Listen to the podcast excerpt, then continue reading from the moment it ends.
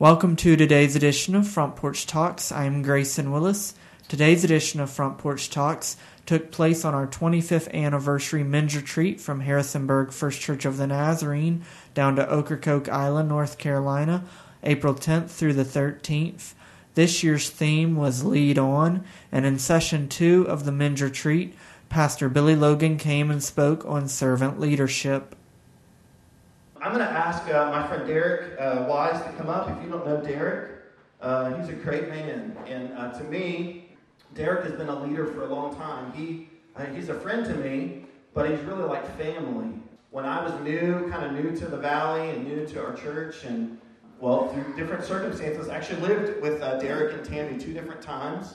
So my kids, he's like Uncle Derek, you know? And while we're not related by blood at all, um, we're family and we consider each other family. So tonight, I'm inviting one of my family to come to the mic. And Derek, uh, if you know Derek, he's not somebody that says, you know, I, give me the mic. I you know, this is not his thing. At least wanting to be up front. But I specifically asked Derek this year at Men's Retreat, knowing we were talking about leadership. Derek has been through a lot, if you know his story, and he's going to share it here in a minute. He's been through a lot, but I've seen Derek grow in a lot of ways, but specifically as a leader. And so I really thought with the topic this weekend, I don't want you to just hear from the Word of God, I want you to see it lived out in men's lives. And so tonight, he's going to take a few minutes, and then we're going to worship a little bit more and, and hear from the Word. But he's just going to share a little bit of what the Lord's been doing in his life, and through some joy and through some pain, uh, what he's teaching them. And so, um, would you help welcome him tonight? And I'm grateful that he's here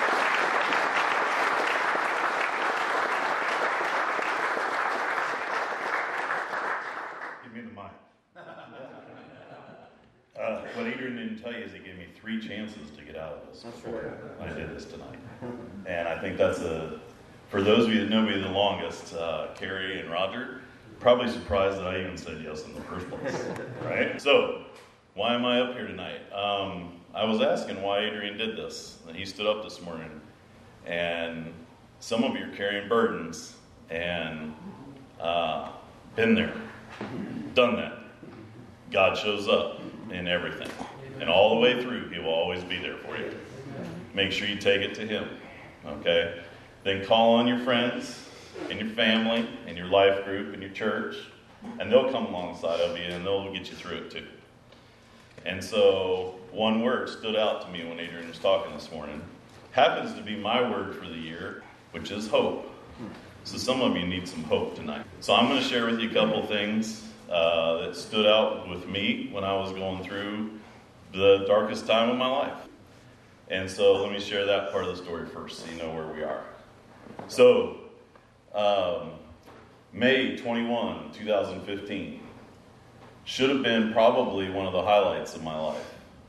We got the word, Tammy and I were in the car together, and we got the word that uh, our adoption was finalized.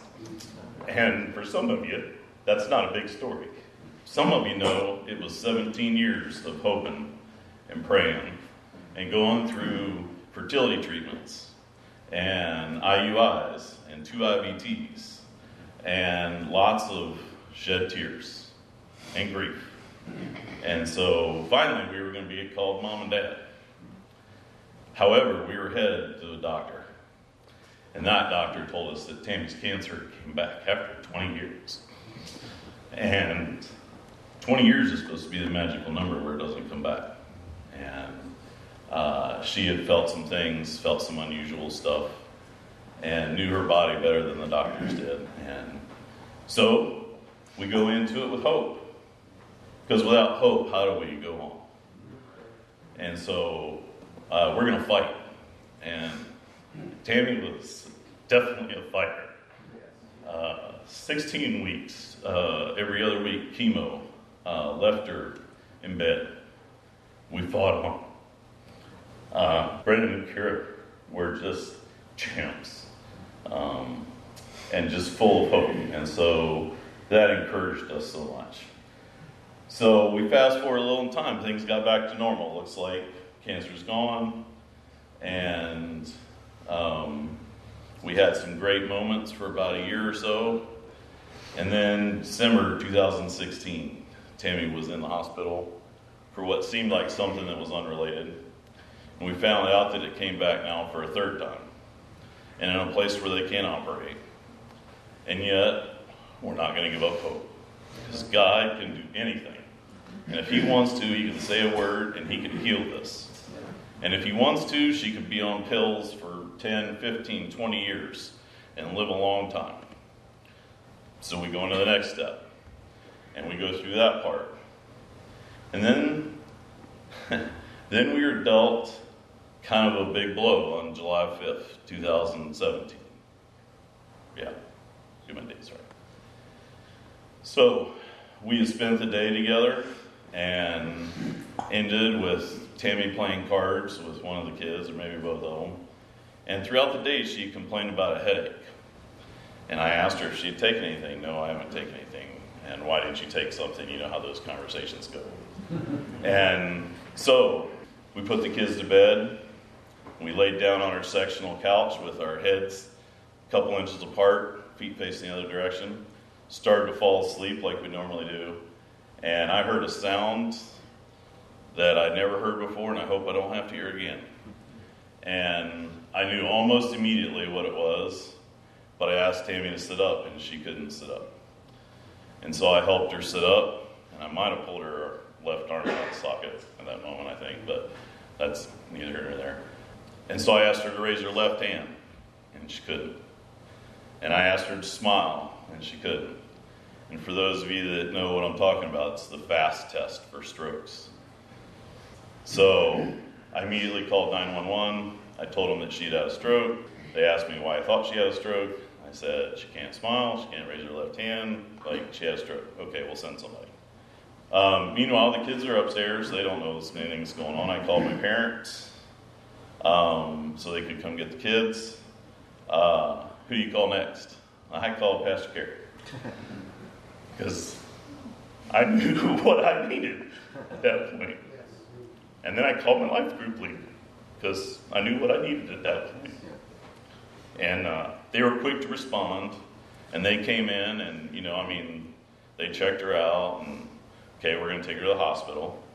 So we went to the hospital, and when I got there, PK was already there. Uh, one of our life group people was already there, and uh, Tammy was still Tammy. I think she made a joke about PK, if I remember right, and uh, could only barely talk, still making jokes. Eventually, we got through the red tape, and they decided to take her to Charlottesville, to Martha Jefferson, because there's somebody there that could help them. But they couldn't fly her over in Pegasus because it was raining, so they had to drive her over. So in the car on the way over, um, my dad took me home. I packed a bag. This wasn't my first rodeo going to a hospital at this time of night, knowing that I might not come home. And so um, I rode over in the car and I just plain and simple asked God not to take her yet, that I wasn't ready. And uh, I didn't realize how close she was, actually. Found out later that that stroke that she had would kill three out of four people.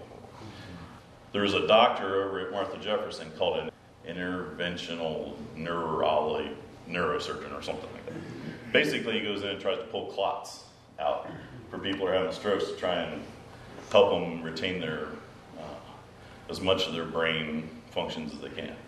He worked for four hours, couldn't get the clots out. Tammy was actually awake the whole time because they had to make sure that they weren't doing something that they should be doing. And so, so I had to hold her hand and tell her what happened because she had no idea. And uh, we were in CCU for I don't even know how long, two or three weeks. Um, so I would get up at about four o'clock in the morning, get ready, drive over the mountain, make sure I was there before the neurosurgeon was, so I could understand what's going on, stay there till eight or nine o'clock at night when she went to bed. I did that routine for a couple of weeks. For the first four or five days, it was pretty hit or miss whether she was going to live. Um, so it looked like she was finally going to live, and I'm like, man, I can go to church. I need some encouragement. I was dressed, I was ready to go. The neurosurgeon called and said, swelling's getting pretty bad.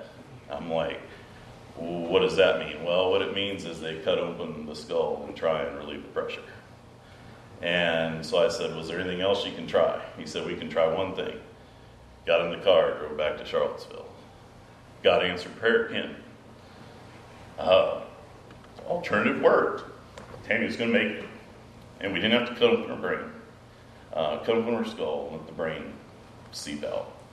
So, long story, she eventually got through that part. We got through that uh, part of things, but God worked on me so much during those two and three weeks. And I heard his voice mostly through music. Okay? Um, I mean, I put on Love and the message on XM, and I just let that roll. And there's a ton of songs I can quote to you Hills and Valleys, Tauren Wells, especially, um, which Tony Bennett mentioned the other night, by the way. UVA won the national championship.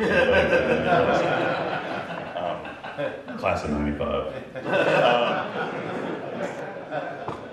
So, uh, In the Eye of the Storm, Ryan Stevenson, Praise You in the Storm. Uh, there's an even if one by MercyMe where he very specifically says, You can heal me right now if you want to, but even if you don't, I'm still going to be there. I'm still going to praise you. And so hope was a big thing. And so somewhere in the middle of all this, God gave me a verse. And I don't know why I couldn't shake this verse, um, but it's Jeremiah 29 11. And uh, so for those of you that need some hope tonight, go find a verse in God's Word and grab a hold of it. And pray into the truth of it over and over again. Jeremiah 29 11 says, I know the plans that I have for you, right. declares the Lord. Plans to prosper you and not to harm you. And then there's all different versions of this, but I like to give you a future filled with hope. Okay? Our hope is Jesus Christ. Okay? So whether Tammy was going to make it or whether she wasn't going to make it, I knew what her future was, and I know what my future is, and I knew what Brendan Kier's future was. So, uh, there were some things that blessed us immensely along this journey. Tammy fought her way through rehab.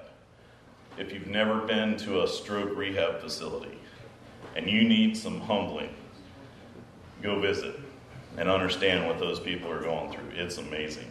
Tammy had to learn how to eat, she had to learn how to talk. Uh, they tried to teach her how to walk, she had to learn how to brush her teeth again. It was an incredibly humbling journey to go on with those people. And she fought her way back, fought her way back. So, hope springs eternal again. And we come back, and uh, we got Tammy back to church, uh, which is only a minor miracle. It took three of us to take her to the bathroom one Sunday, but you know, that's how it goes when you roll in a wheelchair and you only got half your limbs. I've had people tell me stories about seeing her in church. And so this journey wasn't about us, it's about Jesus. It's about God working through us. And um, so, probably the most meaningful thing is we'd already decided to have Brennan and Kira uh, baptized, and Tammy got to participate in that. And she got to be there for Paul Wilbur. And uh, boy, it was a good weekend. It was probably the last good weekend we'd have for a while. So, not too long after that, Tammy went to the hospital, and uh, basically they told us she had something going on specific, but basically the end result was that she had a month or two. Um, and that was really hard to tell her. She asked me, I told her, I asked her she really wanted to know. Um, because she was somebody that hoped no matter what. And uh, I think it took a little bit of the steam out of her. But I think looking back now, she was also weary. And uh, she held on for another month. And then uh, uh, November 7th, 2017, uh, she gave her last breath back to God and uh, went home. And the kids and I have, it's been tough. It's been tough, but we perse- we've persevered because we have hope. Yes. And it's not hope that comes from us. And it's not hope that we got from anybody else. It's only the hope that we can get from Jesus. Amen. And so some of you need that word, you need that hope. Hang on to it. All right? And the rest of us will come around you. Because I can't tell you how many hundreds of people came around us when we, people I didn't know, people delivered meals. People, I had one person, I had my laundry, someone I called my laundry angel that actually, I would put my laundry outside, she would come get it, take it, do it, bring it back to me. I mean, it was amazing how people come around you when we ask. And Adrian knows that I'm kind of a I'm not the person to ask. Tammy was always the one to ask. But uh, I've grown a lot through this, and I've adopted a lot of things that Tammy taught me through this too.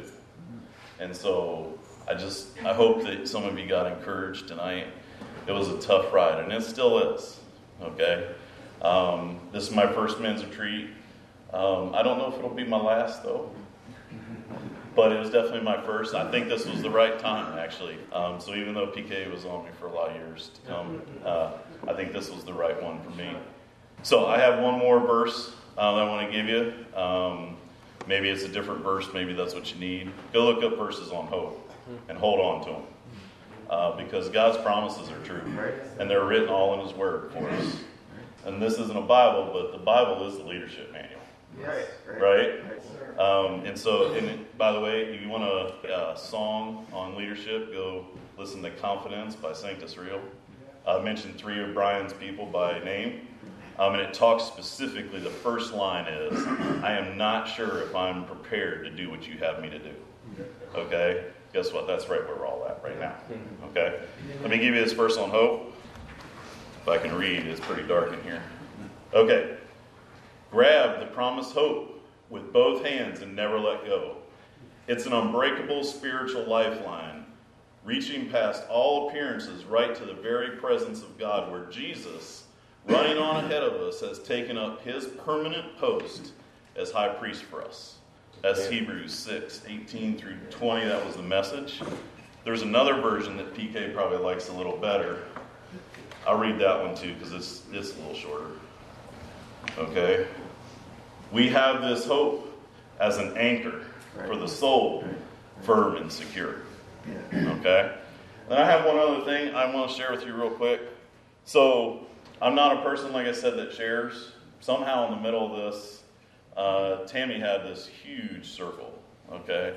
And so, in order to communicate with this circle, like I was doing Caring Bridge, and I had a I had a text message group. I had all kinds of people like bother me, okay, in a good way, okay. But as an introvert, that's like, let me be like, you know.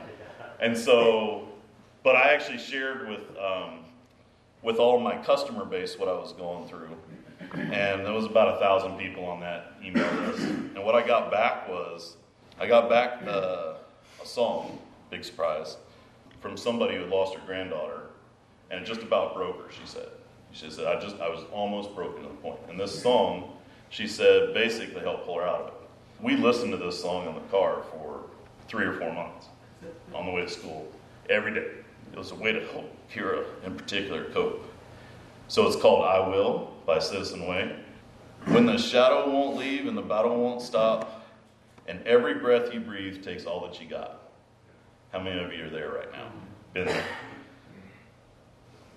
When you wonder if you're always going to feel this way, hear the Lord of heaven say, I will hold you when you're breaking like a father and a friend, and I will carry you through darkness till we see the sun again.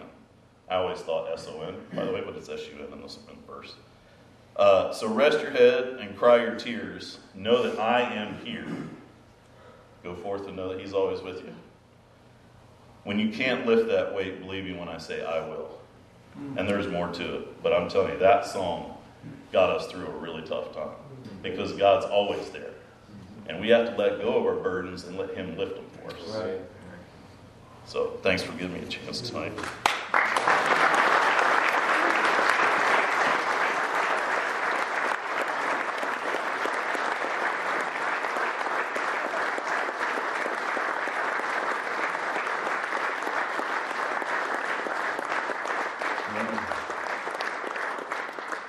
Talk about leadership. Derek would say he's an introvert. He would say that he preferred to sit on the sideline. But um, God thrust him into the middle of being a parent all by myself. How am I going to lead? How am I going to. And uh, the Lord has provided. Tonight, if you would, would you just close your eyes for a minute? Um, you know, we could say amen right now and be done. I think it would have been worth it to be here tonight. But uh, tonight, you might need hope. You might just be really honest and saying, I, I related a lot to what Derek said. Maybe not his exact situation, but tonight, if you were really honest, you would say, I need some hope. We're going to pray right now and we're going to worship, but as we worship tonight, I've asked two of our pastors, Pastor Roger and Jim, they're just going to stand in the back of the room. And tonight, if you would just be honest and vulnerable and say, I need hope, we're going to sing. We're going to worship, and the presence of God is here. But tonight, there's an opportunity for you to just not, not have to feel alone in your journey. And so there's nothing magical about walking the aisle and having someone pray with you, but I promise you, there's power in prayer. Amen. I promise you, there's power. Yes. Walking out from under the isolation, that the burden that you carry. So tonight, I, you might be a pastor, you might be a leader, you might be, you might feel like an outsider in this group. You might, but you're here. And if you need hope, you don't have to walk alone. So Jesus, now you're already here. I'm so grateful that I get to be in the room tonight. My life is richer tonight because of Derek's life and his story and uh, it's more than a story, Lord. I've watched his life, and I've watched it when it's been hard and when it's not been easy, and still you get the glory. And we believe, Lord, we believe that even in our suffering, even in our darkness, even in our deepest valley, Lord, you're there. Your presence is there. Even when we can't see you, Lord, we choose, Lord, to recognize your presence. And we believe in faith that you you help us walk through the valley of the shadow of death. We don't stop there. We don't stay there. We don't live there. We don't die there. No, we walk through the valley to the other side. And so tonight, there might be at least one person here tonight who needs some hope. And Lord, hope is here. It's Jesus. So as we worship, Lord, as we sing, as our hearts are open, as our minds are open to you, would you just speak? Speak to your sons in this room tonight. Let them hear from you tonight. Let them hear from your word and your promises. We love you, Lord, and we thank you. Let's sing now, men, and let's worship. And tonight, if you need prayer, um, this is a chance. This is an opportunity. If you need some hope here in the room. I think God has a word for us, and um, it was helping me this morning. This idea that we are called to lead. Um, you might say, Pastor Billy, that's easy for you, but if, if I'm like some of you, I would say I'm very, very much an introvert. Well, that was helping me this morning. Um, I, I believe it was helping some of you as well. This idea that all of us as men are called to lead. And Brian had um, this definition up that we started with this morning. To lead is to initiate, influence, and serve in relationship to the cause of Christ. To lead is to initiate, influence and serve in relationship for the cause of Christ. And his example this morning, as we look, was Jonathan and his armor bearer.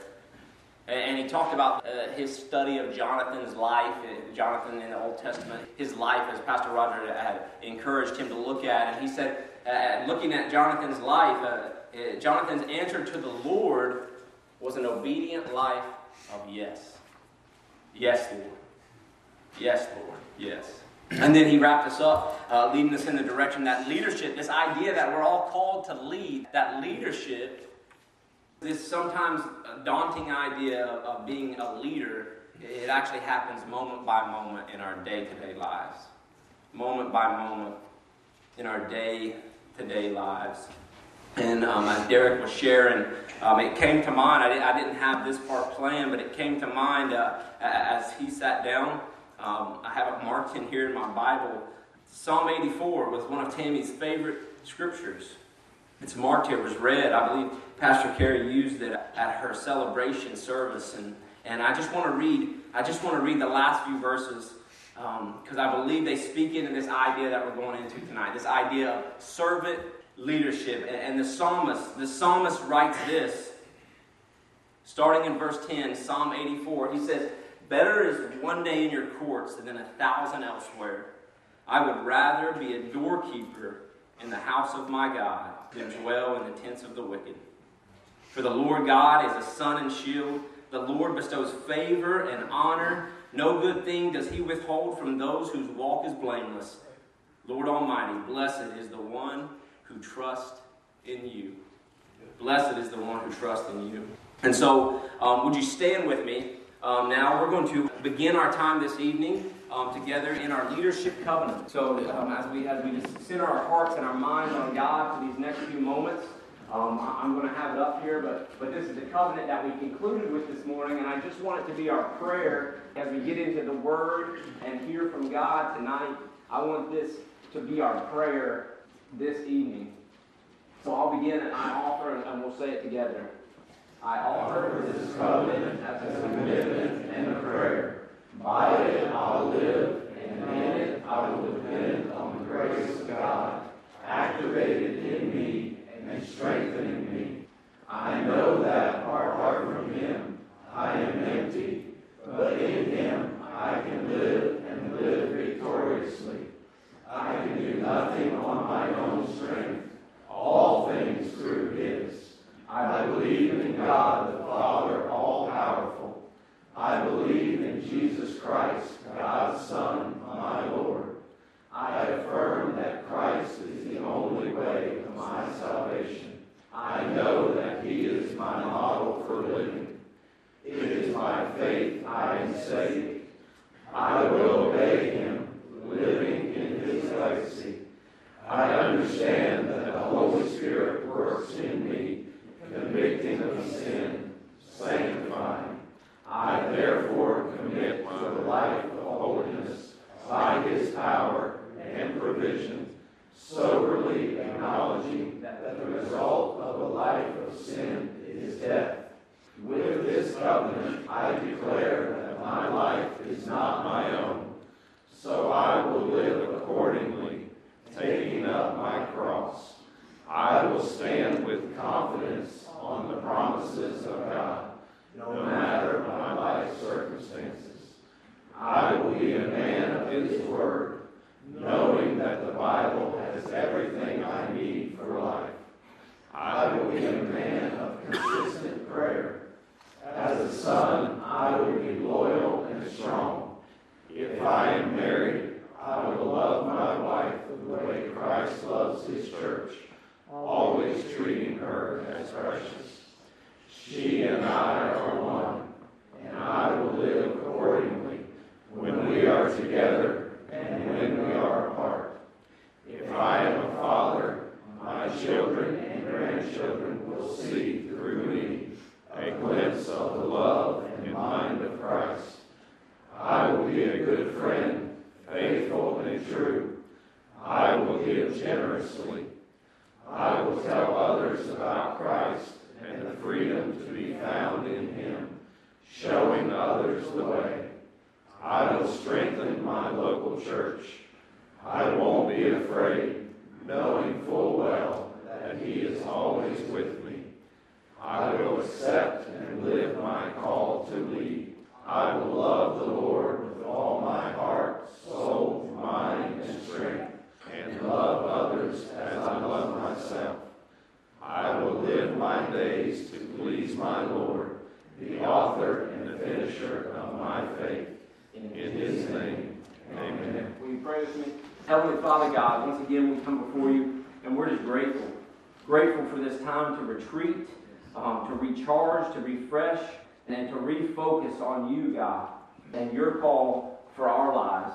Lord, thank you for fun. Thank you for um, what we've experienced already in these services. Thank you for the fellowship that's happened all around the island, around the tables and the restaurants, God, and will continue to happen um, throughout the rest of our time here. Lord, we give you this evening. I pray you would give us ears to hear and hearts to obey.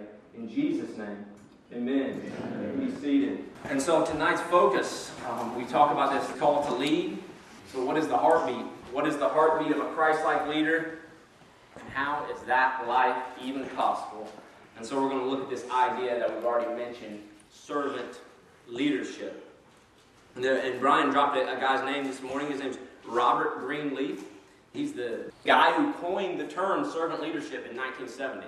This guy coined the term that we know as servant leadership. And he says this he, he runs the Center for Servant Leadership. I mean, that's, a, that's a thing. Servant leadership is a philosophy and set of practices that enriches the lives of individuals, builds better organizations, and ultimately creates a more just and caring world. Carey Nieuwhof, a leader, church leader, pastor, he says it this way Servant leadership has become a popular term over the years, but the root of it is so important for leaders to understand and live out. We're all called to be leaders. That's what we've established this morning. When a leader truly believes that he or she is no more important than the lowest level personnel in the organization, when that is fully embraced, it is everything. And then the one that's included there on your paper is here on the screen behind me by Ken Blanchard. It, it's the author of the book that um, Adrian gave out this morning. He says this In a sense, developing a servant's heart is a lifelong journey. It is my belief that you finally become an adult when you realize that life is about what you give rather than what you get. And so I ask you to examine your heart tonight. In relation to this, have you learned, have you realized that life is about what you give rather than what you get? The shift from self serving leadership to leadership that serves others is motivated by a change in heart. It's motivated by having a change in heart, having our mind transformed, as Brian said this morning. Servant leadership is not just another management technique, it is a way of life for those with servant hearts. Moment by moment, it is a way of life. So, what about the Word of God? We got some, some beautiful words here that can direct us through these leaders that, that we've heard from here, but what about God's Word?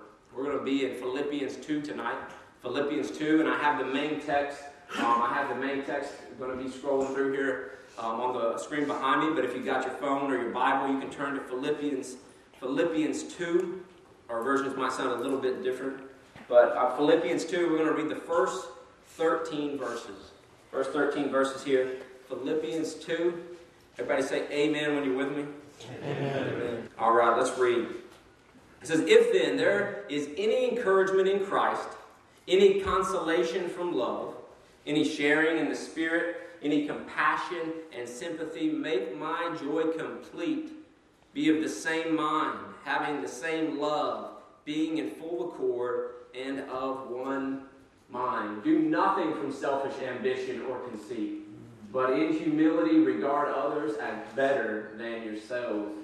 Let each of you look not to your own interest, but to the interest of others. Let the same mind be in you that was in Christ Jesus, who, though he was in the form of God, did not regard equality with God as something to be exploited, but emptied himself, taking the form of a slave, being born in human likeness, and being found in human form.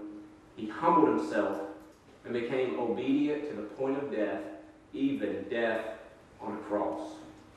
Therefore, God also highly exalted him and gave him the name that is above every name so that the name of Jesus every knee should bend in heaven and on earth and under the earth, and every tongue should confess that Jesus Christ is Lord to the glory of God the Father. And therefore, my beloved, just as you have always obeyed me, not only in my presence, but much more now in my absence, work out your own salvation with fear and trembling. For it is God who is at work in you, enabling you both to will and to work for his good pleasure. This is the word of the Lord. I didn't write this, Pastor Adrian didn't write this. This is the word of the Lord, and I believe it's for us tonight. As we began this morning, as we reemphasize tonight, to lead, to embrace this call to lead, is to initiate, there's action, to influence and serve in relationship for the cause of Christ. And so I want to propose to you this evening that the biblical call to leadership directs us in three ways. That the biblical call to leadership that we've established directs us in three ways. And that is a life of service over status, a life of service over status, a life of being filled with the mind of Christ, and a life of purpose over passivity, a life of purpose over passiveness. As Brian alluded this morning, leadership does not happen from the sidelines, it's a life of purpose. And so let's break down this passage tonight. Let's break down this passage from Philippians here, this very well known passage. You've probably heard it. You've probably heard it before, but I want to break it down tonight and look at a few other scriptures that speak into the ideas that Paul is urging this church in Philippi to. Because I believe he's speaking to us at this men's retreat 2019, um, just as he wrote this letter to the church in Philippi. And I want us to remember that. That sometimes we open the Word of God, and I think we think it's for unbelievers because of the stuff. It, but the, these letters that Paul wrote, and this was written to the church people, to believers, so that they could be faithful servants of God. And so this letter is for us tonight. And I want to look at the first four verses uh, in trying to understand this idea of service, a life of service over status. Just saying that is countercultural, but a, a life of service over status. And I'm going to reread the first four verses here. If then there is any encouragement in Christ, he's kind of making a rhetorical statement here. He's saying, if there's any encouragement in Christ, any consolation from love, and I want to stop on that word love because in the Greek understanding, the word love had many meanings. But the word love here in this passage, in this sentence where Paul writes, this translation of love is the word agape. Maybe you've heard that. This translation of the word love that Paul uses here is agape, and it's distinct from erotic or emotional love, as we often refer to the word love. This idea of agape is this strong non sexual affection, it's a regard for a person and their good as understood by God's moral character. Especially, and this is what, especially characterized by a willing forfeiture, a willing forfeit of rights or privileges in another person's behalf.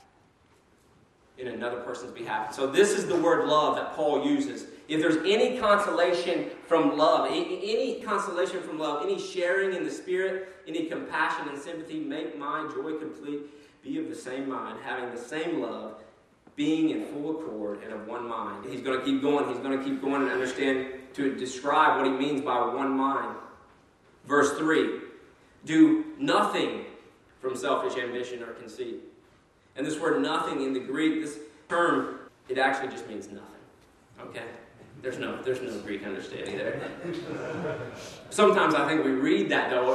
Isn't it easy as a man to read that? Do nothing from selfish ambition or conceit. Like, come on do nothing? Are you, are you, are you for real, Paul? Do nothing from selfish ambition or conceit. Nothing. Nothing. Brian showed us a, a, clip this morning of the basketball game of Jonathan and Michael, and this young man who, who said, "I just, uh, I, I, you know, I don't want any praise. I, my parents taught me to have a, a heart of humility, and he, he's playing an opponent's team, but gives the other team the ball. He, he's seeking the interest of, of the the enemy, the, the other team, the, do nothing from selfish ambition or conceit, but in humility regard others as better than yourselves. As better than yourselves. Let each of you look not to your own interests, but to the interest of others. Now, I don't think anybody in here would say, yeehaw, right? I, am not hearing a, a yeehaw, amen to that, because because this word, this word's not a, a word that just settles easy when we hear it. But what does this look like? What, what does this look like really? What is, what is the model that Paul is exhorting these believers to? What is this idea that, that he's speaking into their lives? This idea of service over status. And if we turn to John 13 and verse 3, we begin to get a picture of this. We see the model that, that Paul has in mind we see the model that Paul has in mind when he's writing this letter to the church. John 13, beginning in verse 3, he says, Jesus, knowing that the Father had given all things into his hands, Jesus, this is our Savior, Jesus, and that he had come from God and was going to God, got up from the table, took off his outer robe, and tied a towel around himself. Then he poured water into a basin and began to wash the disciples' feet and to wipe them with the towel that was tied around him. Now, Jesus was rabbi, he was Lord, he was teacher. And we don't fully understand this idea of foot washing in today's culture. I mean, we just kind of say, well, that's a little weird. But in their culture, it was necessary. It was a necessary hygiene practice. They weren't sitting at the table like at Jason's and had the nice chairs and the benches. Their tables probably set about two or three feet off the ground, and they would recline at the tables. They would sit with their feet behind them. They were sitting on the floor. And so, back in those days, they didn't have Nikes, they didn't have uh, closed toes uh, penny loafers. They didn't, they didn't have those things, so you wore sandals, open toe sandals, flip flops, whatever, whatever you could get. Some probably going barefoot. And so, walking through their day and time and in their streets, whatever's on the road, um, got on their feet. Poop, the mud, the, the sewage, the food that was thrown out, the, whatever was on the road, they tracked in on their feet. And so this idea of foot washing was just a common practice in their time, but it was a practice held for the lowest of servants. Foot washing was for the lowest of the low. I mean, that was, you know, that, that was their job to wash the feet of those who would come into the house. And it appears, uh, obviously, probably not coincidentally, that there is no servant there that evening. So Jesus, their teacher, their Lord, the one who came from God and was going to God, takes off his outer clothing, makes himself vulnerable. I mean, just him taking off his outer cloak made himself vulnerable, but then he gets on his hands and knees and does the job of the lowliest servant. This is the model that Paul's referring to. And so Jesus washes their feet, and we get this interaction with Peter, and, and we won't look at that. But in verse 13, Jesus sits back down at the table. He says, You call me teacher and Lord, and you are right, for that is what I am. Jesus affirms, you know, Peter's like, You can't wash my feet, and uh, surely not you. I'm not worthy to. And Jesus says, Unless I wash you, you have no part with me. And then Peter's like, Dude, give me a shower. Like, come on. And, and Jesus is like, No, that, that's not necessary. And so Jesus sets back down, and he's affirming, though. He's like, I am teacher, and I'm Lord. You're right, that is who I am. So, in verse 14, so if I, your Lord and teacher, have washed your feet, you also ought to wash one another's feet. For I have set you an example, that you also should do as I have done to you. That you also should do as I have done to you. Now, we, we don't like this. We don't like this as naturally as we would like to, do we?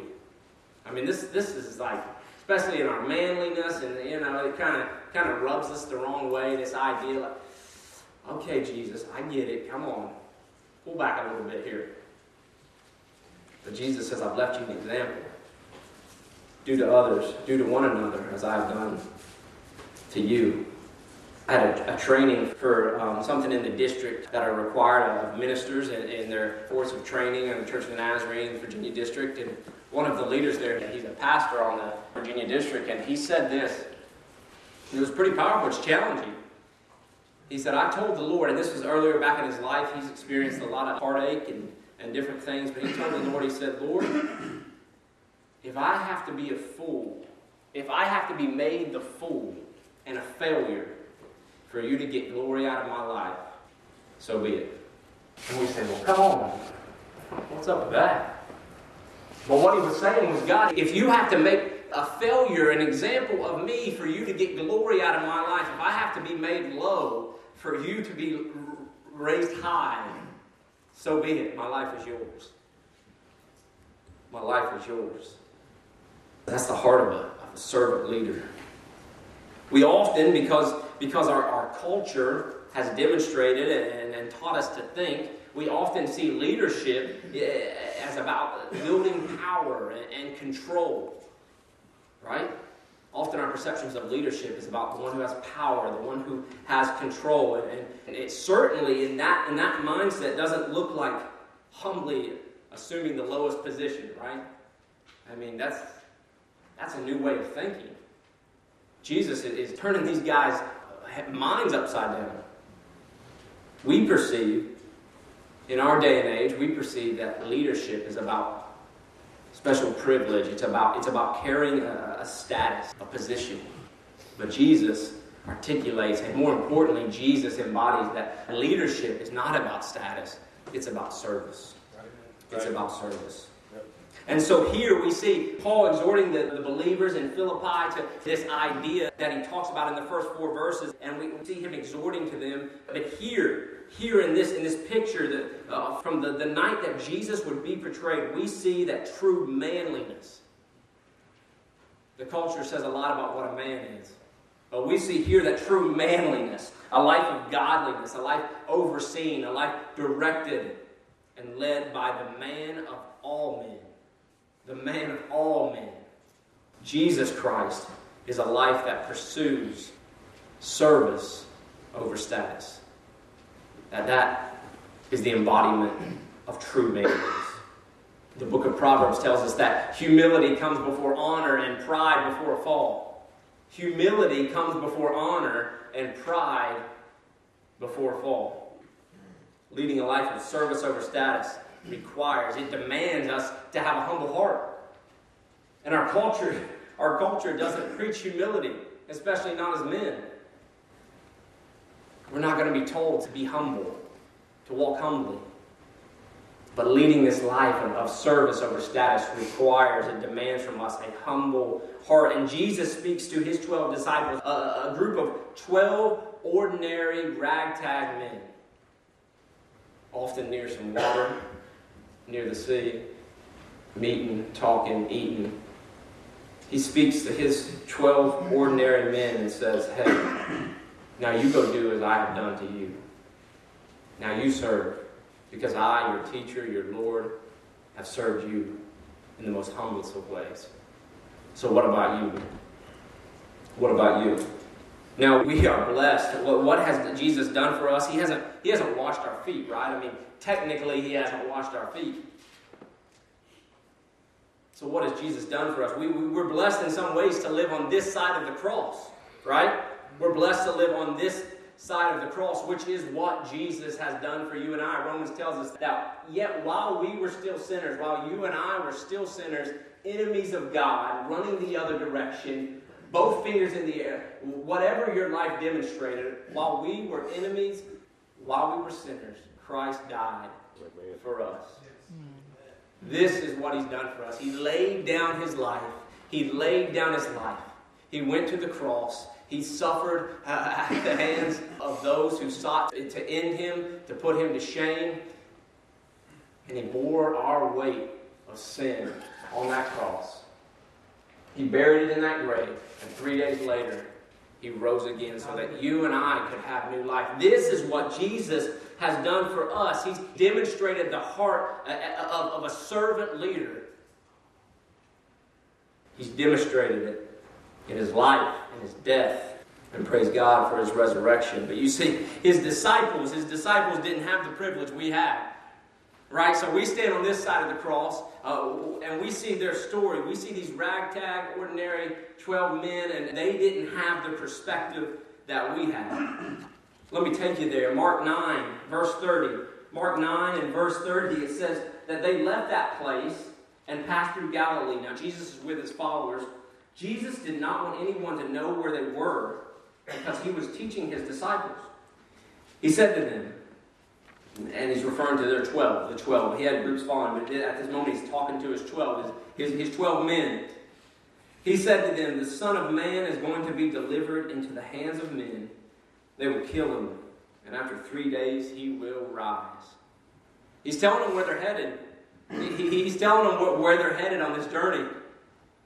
And the next verse says, But they did not understand what he meant, and they were afraid to ask him about it. They came to Capernaum when he was in the house, he asked them, What were you arguing about on the road?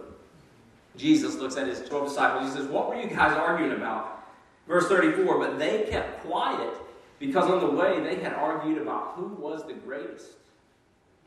Now, I don't know if you saw what just happened, but Jesus pulls his 12 good friends aside and he says, Listen, fellas, this is where we're going. This is what this kingdom looks like. This is what, what's about to happen. And these guys, these guys don't get it. Like I said, we're blessed to live on this side of the cross, but these guys, these guys don't get it. And so he finishes telling them about what's to happen, and literally they get to where they're going. And he says, What, what are you guys talking about?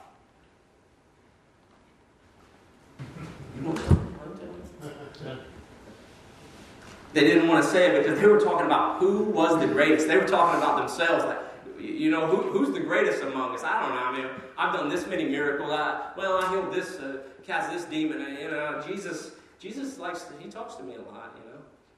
Sitting down, Jesus called the twelve and said, it never says that they ever even say anything to him, but he's Jesus, right? Anyone who wants to be the first must be the very last and the servant of all.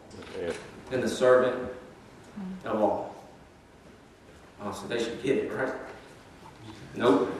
Chapter 10, starting in verse 32. And they were on their way up to Jerusalem with Jesus leading the way, and the disciples were astonished, while those who followed were afraid.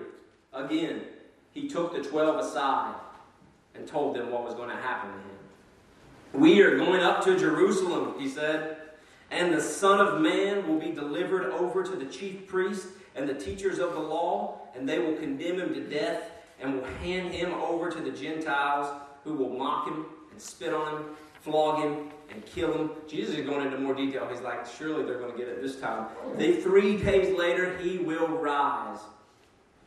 Okay, that's, where that scripture ends if you got your Bible. The very next verse.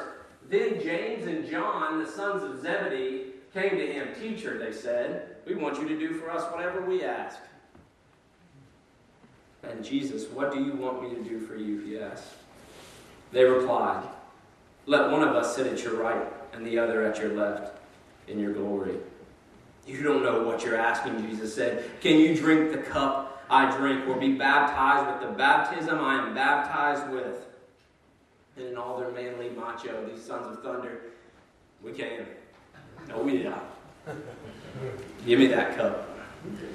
And Jesus says to them, You will drink the cup I drink and be baptized with the baptism I am baptized with.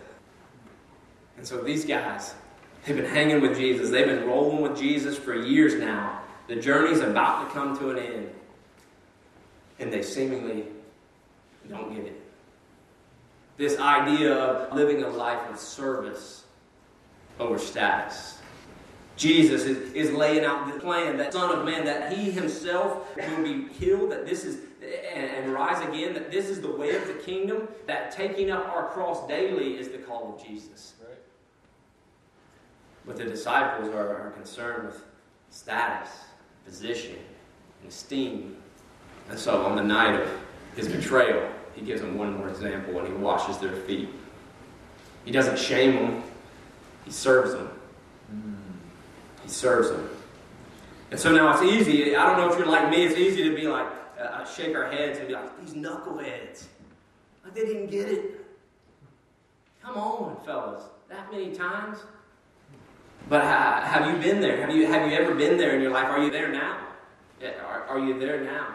Is Jesus speaking something to you and it just, you know, you, you, you've allowed your heart to get a little hardened and, and, and Jesus is saying, hey, listen to me. Listen to me. I got something good for you. I got some plans for you. And it's just like, Jesus, okay, I got you, man. Let me finish my thing. Uh, let me take care of this. I got some plan. I, I just need one more. Have you ever been there? Are you there now? Is status is a status more desirable to you than the call to serve, the call to embody the heart of a servant, to be a servant leader, like our Lord and Savior? And so Paul continues in our passage this evening. Picking up in verse 5, let's keep going. He says in verse 5, Let the same mind be in you that was in Christ Jesus, who, though he was in the form of God, did not regard equality with God as something to be exploited. Let the same mind be in you that was in Christ Jesus. But Jesus emptied himself, taking the form of a slave, being born in human likeness and being found in human form, he humbled himself and became obedient to the point of death. Not only did God put on incarnate flesh in the person of Jesus Christ, not only did he become incarnate, and not only did he come to dwell in our neighborhood so that he might save us, that he might redeem us and put us back in right relationship with God, he even came so that he might die. That God himself might die. But not only die, He would die in the most shameful, humiliating, torturous way that possible, even death on a cross. Therefore, God also highly exalted him and gave him the name that is above every name, so that the name of Jesus every knee should bend in heaven and on earth and under the earth, and every tongue should confess that Jesus Christ is Lord to the glory of God the Father. Let us have the mind of Christ. Paul says, Let the same mind be in you that was in Christ Jesus. This isn't a suggestion. This isn't a suggestion to, to, to, these believers, and it's not one to us tonight. The mind of Christ is a must for Christ like living and leading. To live out this call that we, we're stepping up to uh, um, this week. To live out this call to lead, the mind of Christ is a must. I said that this passage is going to take us in three places service over status, the mind of Christ, and living a life of purpose over passivity. And, and you see, sandwiched between there is the mind of Christ. Because in my mind, I'm a sweets guy, and so like it's like an Oreo cookie, right? It ain't really an Oreo without the cream in the middle. And so it ain't really a life of leadership, of, of, of service, without the mind of Christ filling us, directing us leading us. It doesn't matter how much we serve or how much purpose we want to muster or find in our lives without the mind of Christ. It's really not possible. So, what does it mean for us today to have the mind of Christ? Jesus said, If anyone is to come after me, he must deny himself and take up his cross daily and follow me. This way, this way of leadership in the kingdom of God is, is a way of cross bearing daily.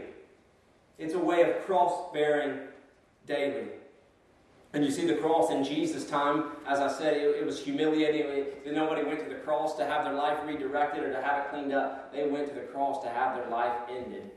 And so when we bear our cross, we're reminded that the old man has died, that the new man is alive in Christ Jesus, that the new man is alive in Christ Jesus. Somebody should be excited about that because this affects every area, every relationship of our lives.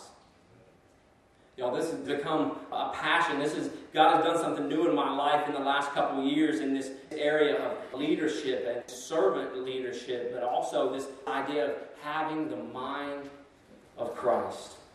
Having the mind of Christ. And so I've shared a little bit, but about two years ago, God brought me to a place. Uh, you know, I, have been I was almost almost four years into ministry at the church, and and you know, I'd surrendered a lot of bad habits and a lot of things to God, and you know, I, I desired to please God.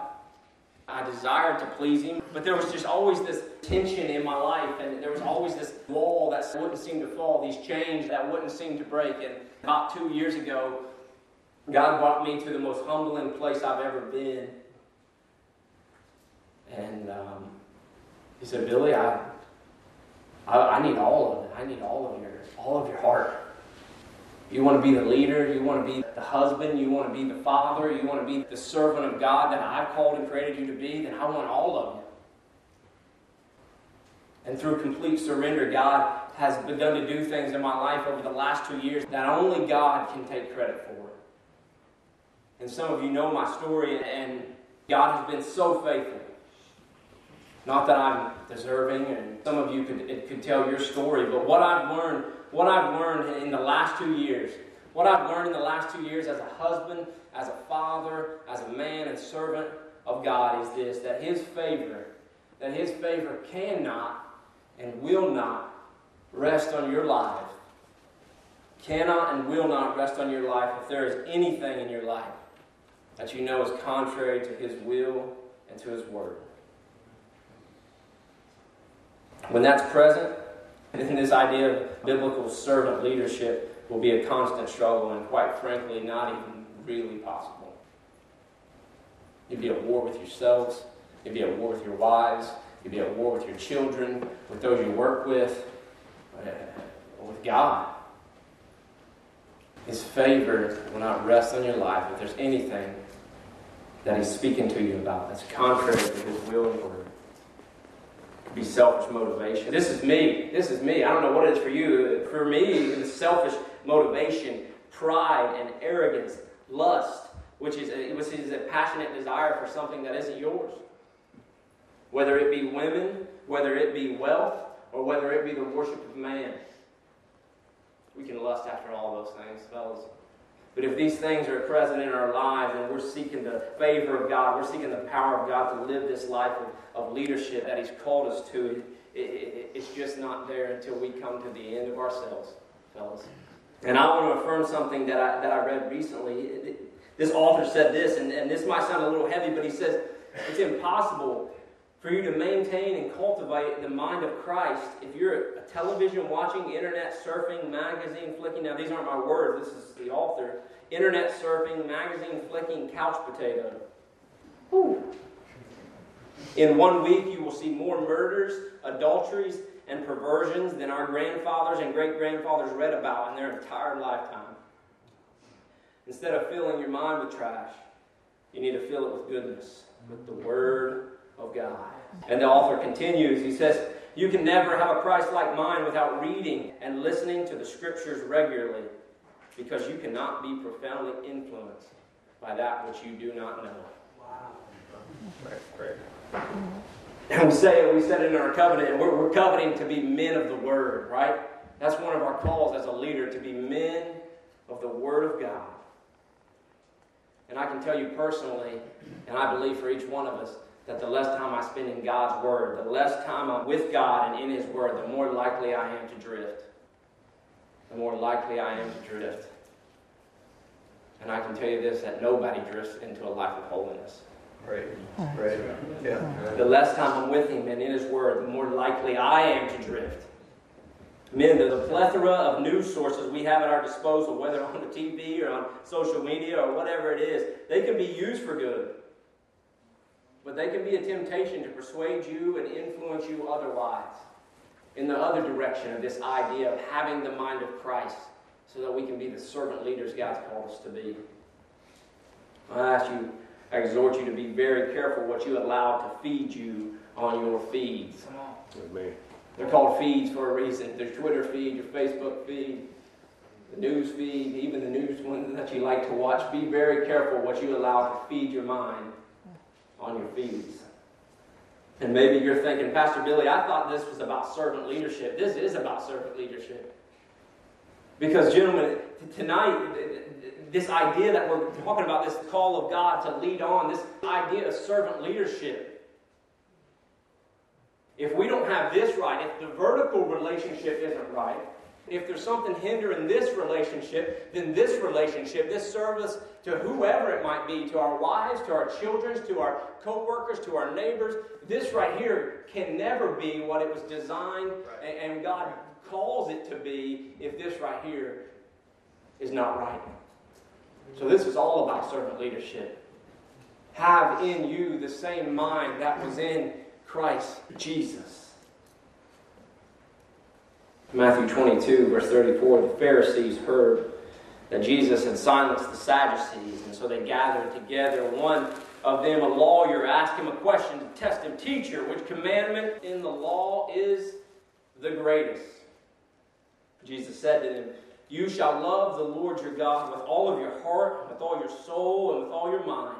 This is the greatest and first commandment, and a second is like it. You shall love your neighbor as yourself. And on these two commandments, hang all the law and the prophets. Leadership, biblical servant leadership. Biblical servant leadership is only possible when we are living in loving obedience to these two commands. It's only possible when we're loving the Lord with all that we are. And out of that love, we can't put the cart before the horse. Out of that love, then we can love our neighbors as we love ourselves. Then we can serve selflessly as the men God has called and created us to be. Servant leadership, man, it's what a life of holiness truly looks like. It's what a life of holiness truly looks like. A life transformed and filled by the holy love of God.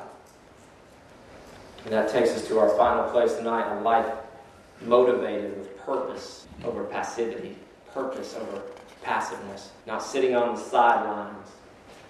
And in verse 12, we pick back up in our passage, and Paul says, Therefore, bear with me, we're getting close here. Therefore, my beloved, just as you've always obeyed me, not only in my presence, but much more now in my absence, work out your own salvation with fear and trembling. For it is God who is at work in you, enabling you both to will and to work for his good pleasure. Paul is encouraging the Philippians, and, and God encourages us tonight to continue pursuing God's transformative work in your lives, in their lives. He says, As you've always obeyed me, not only in my presence, but much more now in my absence. This idea of obedience is obedience is evidence of faith in God. Obedience, our obedience is evidence that we have faith in God. Well, what about this idea of working out our salvation? What is that? Working out. This idea here is an emphasis. Paul writes this as an emphasis that our obedience is intentional and purposeful, it is not passive. This idea of working out our salvation says your life, you're called to lead, you're called to lead and live this life that I've called you to, is with purpose and intention, not passivity, not passiveness. It doesn't happen on the sidelines. Our salvation is evidence in our embodied reality in our day to day lives, moment by moment, as Brian said this morning. The leadership that is lived out moment by moment with your wife, with your kids, with your coworkers, with your neighbors, with those you don't agree, moment by moment. The idea of purpose requires pursuit. The idea of purpose requires pursuit. Servant leadership is a call to purposeful living, pursuing Jesus, pursuing your wife if you're married. And might I add, you cannot pursue your wife if you're pursuing pornography. And it's going to be really hard to pursue Jesus too. But there's hope. Pursuing Christian community, pursuing the good of your neighbor, pursuing a mentor, no matter how old you are, but young men, pursue a mentor or two or three. Someone to speak truth into your life.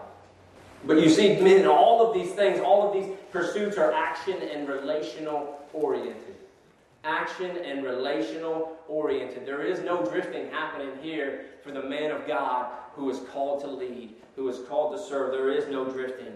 We are to live a life of purpose. We are to live purposefully, not passive.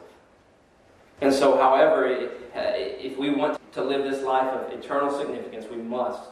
We must give ourselves wholly to Christ in humble surrender.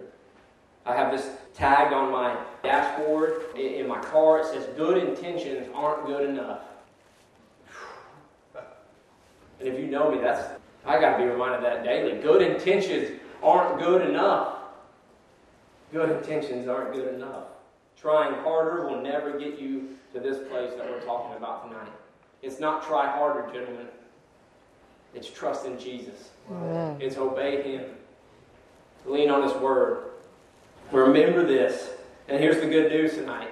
Listen, here's the good news. I don't. I, I, this is you know this is heavy stuff. This is what men's retreat's about, right? Being stretched so we can be the men of God that He's called us to be, and to eat some good food and enjoy some fellowship. And but this is what it's about. I want you to remember this tonight. That God, as Paul concludes, as Paul concludes in verse 13, it is God who is at work in you, enabling you both to will and to work for His good pleasure, God will give you the grace to do what He calls you to do.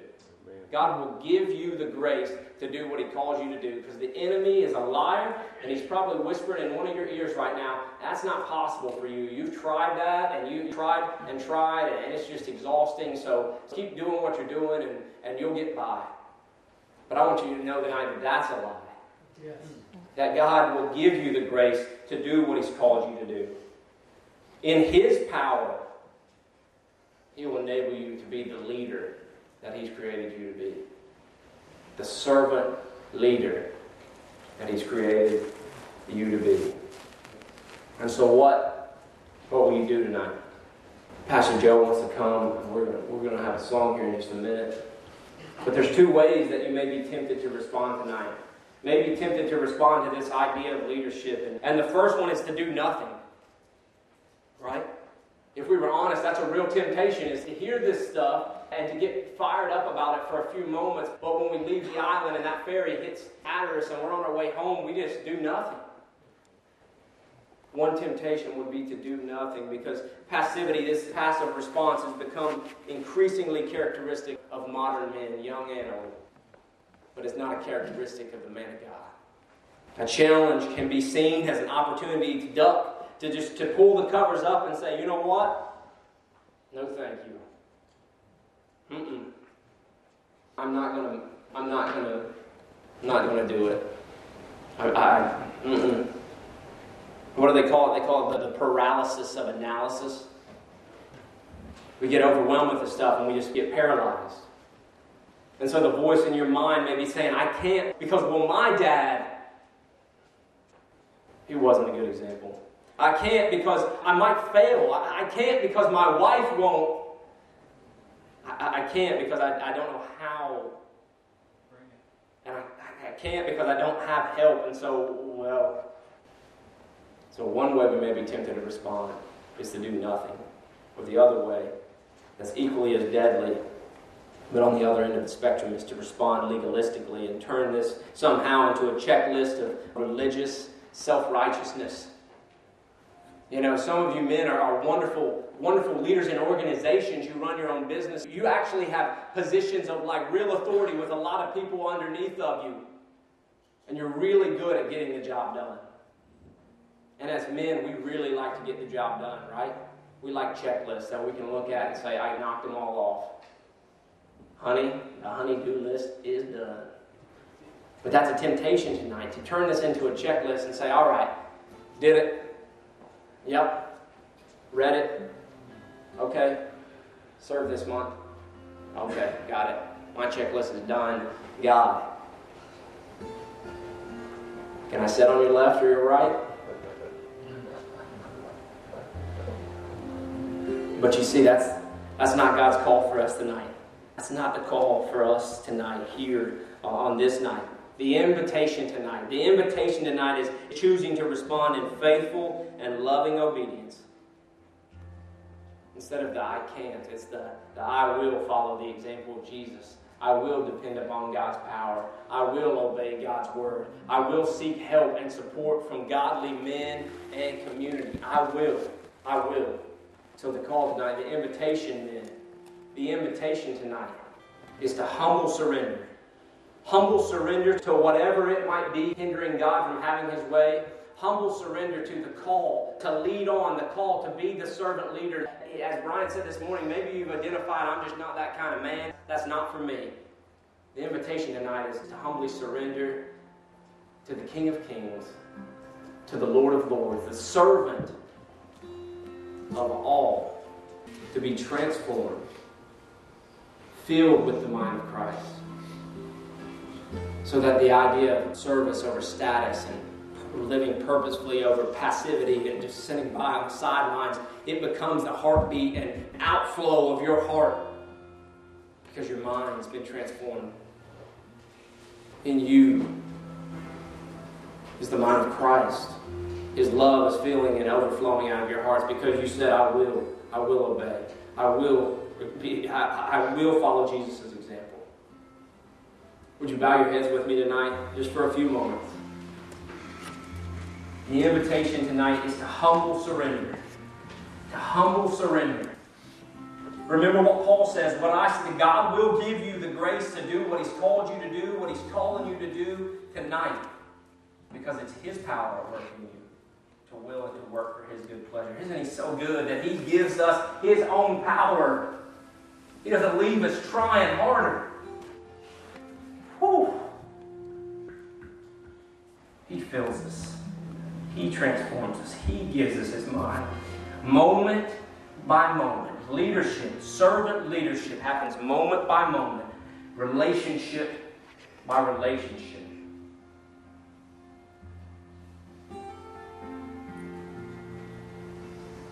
And so I want to give you a chance to respond. If that's you tonight, if, tonight you, you, if you're feeling the Spirit of God in your heart, and tonight you want to say, I humbly surrender. In this place, in this place, Men's Retreat 2019, I'm going to drive a stake in the ground and say, I humbly surrender. Then I invite you just to kneel where you're at. Just to kneel. We're not going to move. We're not going to fill the aisles. I just ask you to, to kneel at your place. To kneel where you're at. And say, God, I, I surrender to you tonight. To the call to lead on, to the call to be the man that you've called and created me to be, Lord. Forgive me for choosing passivity and desire and status, God. Tonight I surrender to a life of service, a life filled and fueled by the purpose that you have for me tonight, God. Fill me. Give me your mind so that I might live faithfully the life that you've called me to live. The life that you've called me to live. Jesus, Jesus, thank you for your word. Thank you for your promises that Derek attested to earlier and that we've heard tonight. God, thank you for your promise that you will give us the grace what you've called us to do.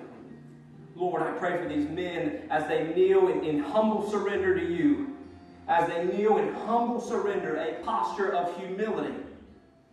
A humble heart is required. We have to be humble to be a servant to embody the life that you have set before us, the example that you gave us, Jesus. You, our Lord, our Savior, our teacher. So, God, I pray for these men that are kneeling.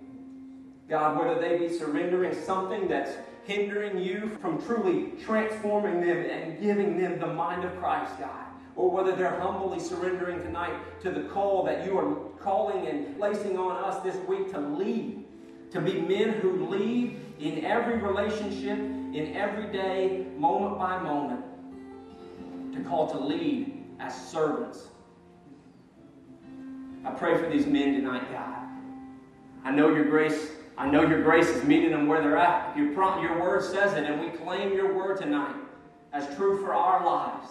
As true for our lives. We are coveting this week to become men of your word, to fill our mind with your word, with your goodness, with your truth. I'd rather be a doorkeeper in the house of the Lord than to make my home, my dwelling in the tents of the wicked. Lord, we, we want to be the men, the servants, the husbands, the fathers, the brothers, the sons, the co workers, the neighbors that you've called us to be. And, we confess right now that it, we can't do it. But in faith, we know you can and you will as we faithfully and lovingly obey you and your call in our lives. We give you this evening, we give you the rest of this retreat. It's in Jesus' name. It's in Jesus' name. You can continue to pray, or you can stand and worship as Joe leads us this evening.